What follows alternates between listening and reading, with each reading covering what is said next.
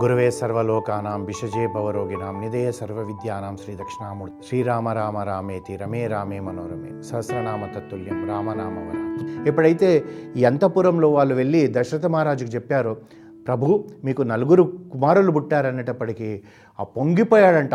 ఆ ఎంత సంతోషం ఉందో అక్కడే గురుగారైన వశిష్ఠ మహర్షి ఉంటే గురుదేవా రండి పిల్లలకు మీరు ఆశీర్వచనాలు ఇవ్వండి అని చెప్పి ఆ పెద్దగా అడుగులు వేసుకుంటూ పరిగెత్తుతున్నట్టుగా పరిగెత్తుకొని అంతఃపురంలోకి పోయిన తర్వాత వశిష్ఠ మహర్షితో అన్నాడంట గురుదేవా ఒక్కసారి పిల్లలకు మీరు ఆశీర్వచన మంత్రాలు చెప్పండి అన్నారంట.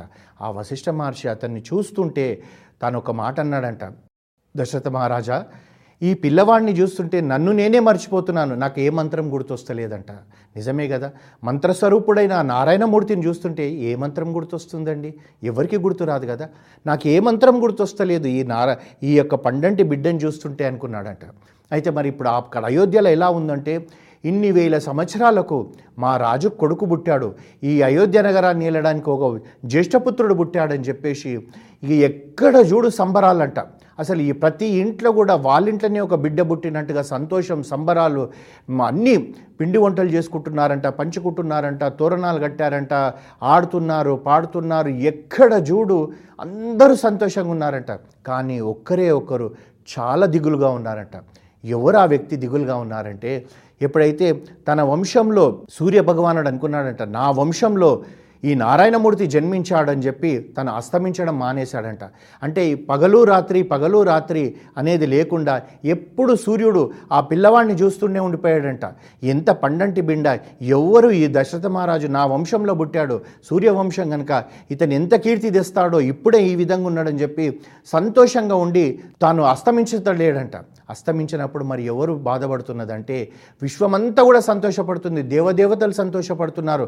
పూలవానాలు కురిపిస్తున్నారు. ఒక్కరే ఒక్కరు చాలా దిగులుగా ఉన్నది ఎవరంటే చంద్రుడు. ఎందుకంటే సూర్యుడు అస్తమిస్తేనే చంద్రుడు వస్తాడు. చంద్రుడు వస్తేనే రాముణ్ణి చూస్తాడు కనుక తాను దిగులుగా ఉన్నాడంట. చంద్రుడు అలా దిగులుగా ఉంటే ఈ బాలుడైన ఈ రామచంద్రమూర్తి అంటే తనకు అప్పటికి ఇంకా నామకరణం కాలేదు గనక తానే వెళ్ళి అన్నాడంట. ఏమని చంద్రుడితోటి చంద్రాను నువ్వు నా నామంతో పాటు నీ నామం కలిసి రామచంద్ర అని పిలుస్తారు. నీకు ఎవ్వరికి లేని వరం నీకిస్తున్నానన్నాడంట. పులకరించిపోయాడంట ఆ చంద్రుడు. అంతేకాకుండా ఇంకొక మాట అన్నాడంట. ఈ జన్మలో అందరి తర్వాత ఆఖరణ నువ్వు చూసావు కానీ వచ్చే జన్మలో అందరికన్నా నా తల్లిదండ్రుల తర్వాత చూసే వ్యక్తి మొట్టమొదటి వ్యక్తి నువ్వే అవుతావు చంద్ర అన్నాడంట. అదే కదండి. కృష్ణావతారంలో ఎప్పుడైతే కారాగారంలో జన్మించిన శ్రీకృష్ణుడు తను ప- తను పుట్టగానే తాను గోకులంకు తీసుకెళ్ళడానికి ఆ వసుదేవుడు గంపలో పెట్టుకొని పోతుంటే ఆ యమునా నది తీరంలో అందరు నిద్రపోయి ఉన్నారు. మేల్కొని ఉన్నది ఒకటి చంద్రుడే. ఆ పైనుంచి చంద్రుడు మొట్టమొదటిగా దర్శనం చేసుకున్నాడు కనుక ఆ వరాన్ని ఆస్వాదించాడు. ఇదంతా కూడా వాల్మీకి రామాయణంలో లేదు. మన భక్తి పెంచడానికి తులసిదాస్ మహాప్రభు మనకిచ్చిన వరం అనుకోవాలి. ఈ విధంగా సంతోషాలుగా ఉన్నారంట. అయితే పదకొండు రోజులు అయిపోయింది పదకొండు రోజులు అయిపోయిన తర్వాత నామకరణం చేయాలి కదా. నామకరణం ఎవరు చేయాలి? మనం ఎప్పుడు గుర్తుపెట్టుకోవాలి? ప్రతి వ్యక్తికి ఒక గురువు అంటూ ఉంటారు. మన పిల్లలు పుడితే మన పిల్లలే కావచ్చు మన పిల్లలకి పిల్లలే కావచ్చు ఎవరైనా సరే గురువుల దగ్గరికి వెళ్ళి నామకరణం చేయించుకోవాలి. వాళ్ళు ఎంత అభివృద్ధి చెందుతారంటే గురునామం గురుగారు నామకరణం చేసిన వ్యక్తులను చూస్తే మనకు తెలుస్తుంది. వశిష్ఠ మహర్షిని పిలిచారు. పదకొండవ రోజు సంబరాలుగా ఉన్నాయి నామకరణం చేయబోతున్నారు. ఆ వశిష్ఠ మహర్షి వచ్చాడంట. ఆ నాలుగు ఉయ్యాలలలో పిల్లల్ని పెట్ట పెట్టారంట. మొట్టమొదటిగా వశిష్ఠ మహర్షి పెద్దవాడికి నామకరణం చేయాలి కనుక అక్కడికి వచ్చి చూశాడంట. ఏదీ తోయడం లేదంట. మనం కూడా చూడండి మనకి ఎప్పుడు ఏదైనా తోయనప్పుడు ఏదైనా సమస్యలు ఉన్నప్పుడు మనం ఏం చేస్తాం? ఇలా ఆకాశంలో చూసి ఆలోచిస్తుంటాం. అదేవిధంగా వశిష్ఠ మహర్షి కూడా ఆకాశంలో చూశాడంట. ఆకాశంలో చూసేటప్పటికీ దేవదేవతలు అందరూ ఉన్నారంట త్రిమూర్తులు ఉన్నారంట అందరూ కూడా ఏం ఆలోచిస్తున్నారు ఈ బాలుడికి వశిష్ఠ మహర్షి ఏమి నామకరణం చేస్తాడు? ఎలాంటి నామం పెట్టబోతున్నాడు?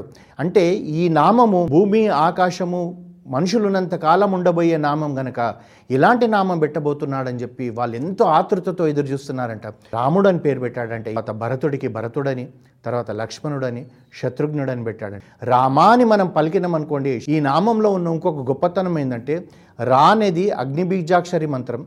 మా అనేది అమృత బీజాక్షర మంత్రం. ఎప్పుడైతే మనం రామ అన్నాం అనుకోండి రా అనేటప్పటికీ నోరు తెరుస్తాం.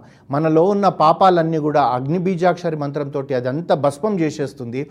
అప్పుడు మన లోపల ఏ పాపం ఉండదు. మా అనేటప్పటికీ మన పెదవులు మూ మూతబడిపోతాయి. మా లొప్పలి పోయిందనుకోండి అమృత బీజాక్షర మంత్రం కనుక మనకంతా అమృతమే అవుతుంది. ఈ రామనామం గొప్పతనం అంతది. అంతేకాకుండా ఇంకా ఒక విశేషం ఉంది. ఈ రామనామము రాముడు ఎవరో తెలియకుండా మనకు వాల్మీకి మహర్షి రామనామం జపిస్తూ పోయాడు. శబరి రాముణ్ణి చూడలే కానీ రామనామమే జపిస్తూ పోయింది. రాముణ్ణి తర్వాత చూసింది. రామనామం యొక్క గొప్పతనం అది. అంతేకాకుండా మనకు పెద్దలు ఏం చెప్తారంటే ఏ ప్రాణి అయినా సరే కాశీలో ప్రాణం పోతే మోక్షం ఉంటుందండి అంట. అంటే కాశీలో పోవడం వల్ల మోక్షం ఎందుకు ఉంటుంది అని చెప్పి ఒక ప్రశ్న వేసుకుంటే ఏమండి కాశీలని ఎందుకు రామేశ్వరంలో చనిపోతే మోక్షం ఉండదా? శ్రీశైలంలో చనిపోతే మోక్షం ఉండదా?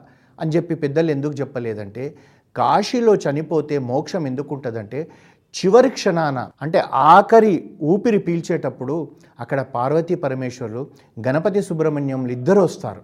ఆ చనిపోయే వ్యక్తి తల తీసుకొని పార్వతీదేవి తన తొడ మీద పెట్టుకుంటుంది. పెట్టుకున్నప్పుడు ఈ గణపతి తర్వాత సుబ్రహ్మణ్యం చామరంతో ఇలా ఊపుతూ ఉంటారు. అంటే చనిపోయే వ్యక్తికి ఎన్నో ఇబ్బందులు ఉంటాయి అతనికి స్వేద తీర్చడానికి వాళ్ళ ఊపుతూ ఉంటే అప్పుడు పరమశివుడు వచ్చి ఆ చనిపోయే వ్యక్తి కుడి చెవులో రామతారక మంత్రం చెప్తాడు. అంటే చూడండి ఆ రామతారక మంత్రం యొక్క గొప్పతనం. లేకపోతే వశిష్ఠ మహర్షి ఒక పురోహితుడుగా ఉండి ఆ రామనామం ఎందుకు పెట్టాడు ఆ రామచంద్రమూర్తికి? అందుగురించి మనం ఎప్పుడు కూడా రామనామాన్ని మర్చిపోవద్దు. అంతెందుకు? విష్ణు సహస్రనామంలోనే పార్వతీదేవి పరమేశ్వరుని అడుగుతుంది. ఏమనంటే మీరు ఇంత విష్ణు సహస్రనామం వెయ్యి నామాలతో కూడుకున్న విష్ణు సహస్రనామం పఠిస్తే అంత మంచి జరుగుతుంది అంటున్నారు కానీ ఇది పండితులే పఠించగలుగుతారు. పామరులు విద్య లేని వాళ్ళు పఠించలేరు కదా? అంటే అప్పుడు పరమశివుడు పార్వతీదేవికి ఏం చెప్పాడంటే దాని గురించి పెద్దగా చింతపడకూడదు దేవి. ఏమీ లేదు. శ్రీరామ రామ రామేతి రమే రామే మనోరమే. సహస్రనామ తత్తుల్యం రామనామ వరాననే అంటే వెయ్యి నామాలతో కూడుకున్న విష్ణు సహస్రనామం ఎంతో ఈ యొక్క రామనామం చెప్తే కూడా అంతే మూడు సార్లు రామనామం చెప్తే వెయ్యి నామాలతో కూడుకొని ఉందంట అందుగురించి మనం కూడా మన ఇంట్లో మర్చిపోయి వేరేది ఏది ధ్యానం ఉన్నా లేకున్నా రామనామ సంకీర్తనం చేయాలి. అందుగురించి కదా సదాశివ బ్రహ్మేంద్రుల వారు ఏం చెప్పారంటే పిబరే రామరసం ఈ నాలుక పైన ఎప్పుడు కూడా రామనామమే ఉండాలి. అది ఒక అమృత భాండం మన నాలుకపైన మనం ఎంతగా మనం చేసినా అది తక్కువే. అంతేకాకుండా మీరు ఆలోచించండి రామకోటి రాయాలని అంటారు కానీ విష్ణుకోటి అని ఎక్కడ లేదే బ్రహ్మకోటి అని ఎక్కడ లేదే శివకోటి అని ఎక్కడ లేదే పార్వతీకోటి అని ఎక్కడ లేదే లక్ష్మీకోటి అని ఎక్కడ లేదే సరస్వతి కోటి అనేది ఏం లేదు. రామనామంలో ఉన్న గొప్పతనం అది రామకోటిలో ఉన్న గొప్పతనం. అందుగురించే ఎందరో మహానుభావులు రామకోటి రాస్తూనే ఉన్నారు.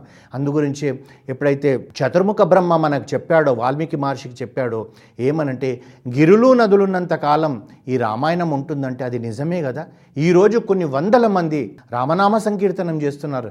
ఈరోజు కొన్ని వందల మంది రామకోటి రాస్తున్నారు. అంతేకాకుండా అండి చాలా ఎంత భక్తి ఉండాలి? తూర్పుగోదావరి జిల్లాలో ఒక గ్రామంలో వాళ్ళు ఒక సంవత్సరం మొత్తం కలిసి వడ్లను మిషన్లో వేసిన బియ్యం తీసుకోరు వాళ్ళు. ఆ వడ్లను గోర్లతో తీస్తుంటారు. ఆ గోర్లతో తీసేటప్పుడు ఒక్క బియ్యం గింజ బయటికి రావడానికి సేపట్లో శ్రీరామ శ్రీరామ శ్రీరామ అంటారు. అంటే కోటి బియ్యం గింజలు అవి తీ అవి తీసి శ్రీరామనవమికి ముందర పెద్ద ఉత్సవంలో పాదయాత్రగా భద్రాచలం తీసుకొస్తే అవే తలంబ్రాల కింద భద్రాచలంలో చేస్తున్నారంటే వాళ్ళు ఎంత గొప్ప భక్తులై ఉంటారో ఆలోచించండి. వాళ్ళు శబరి కన్నా మించిన వాళ్ళ శబరి కన్నా తక్కువ వాళ్ళ ఆలోచించండి. మనం ఎందుకు శబరి కాలేమో మనం ఎందుకు వాల్మీకి కాలేమో మనం ఎందుకు హనుమ కాలేమో మన నాలుకపైన రామనామం ఉంటే అని చెప్పి ఒక సంకల్పం మనం తీసుకోగలిగితే ఆ రోజు వశిష్ఠ మహర్షి ఆ నామం పెట్టినందుకు వారి రుణం తీర్చుకున్న వాళ్ళమైతం. దేవా వశిష్ఠ మహర్షి నువ్వు ఇచ్చిన ఈ రామనామ తారకంతో మా అందరికీ కూడా జన్మ ధన్యమవుతుందని చెప్పేసి మనము ప్రార్థన చేస్తూ పోవాలి ఆ రామనామ సంకీర్తన చేస్తూ పోవాలి. ఎంత చేసినా తక్కువే. రామ రామ రామ అంటే మన ఒళ్ళంతా పులకరిస్తుంది. ఒక్కసారి మీరు కూర్చోండి ప్రశాంతంగా కూర్చొని ఏ దేవనామస్మరణ చేసినప్పుడు కలగని యొక్క మన యొక్క సంతోషము రామ అంటే తెలుగుతుంది అంతేకాకుండా ఆ రామనామంలో ఉన్న గొప్పతనం ఎంత గొప్పదంటే ఆ సీతమ్మ తల్లిలో ఉన్న గొప్పతనం ఎంత అంటే మనం మన సొంత తల్లిదండ్రులను కూడా మనం నాయన అంటాం ఒక ప్రాంతంలో అప్ప అని ఒక ప్రాంతంలో అంటారు నాన్నగారు అని ఒక ప్రాంతంలో అంటారు నాన్న అని ఒక ప్రాంతంలో అంటారు పితాజీ అని ఒక ప్రాంతంలో అంటారు. కానీ రాముడి దగ్గరికి వచ్చేటప్పటికి రెండుసార్లు తండ్రి తండ్రి అంటున్నాం మనం. సీతమ్మ దగ్గరికి వచ్చేటప్పటికి అమ్మ అమ్మ అంటున్నాం. ఏ విధంగా అంటే రామయ్య తండ్రి అయ్యా రామయ్య తండ్రి అంటున్నాం. కొన్ని ప్రాంతాలలో తండ్రిని అయ్యా అని పిలుస్తారు కదా. అయ్యా తండ్రి రామయ్య తండ్రి రెండుసార్లు అంటున్నాం.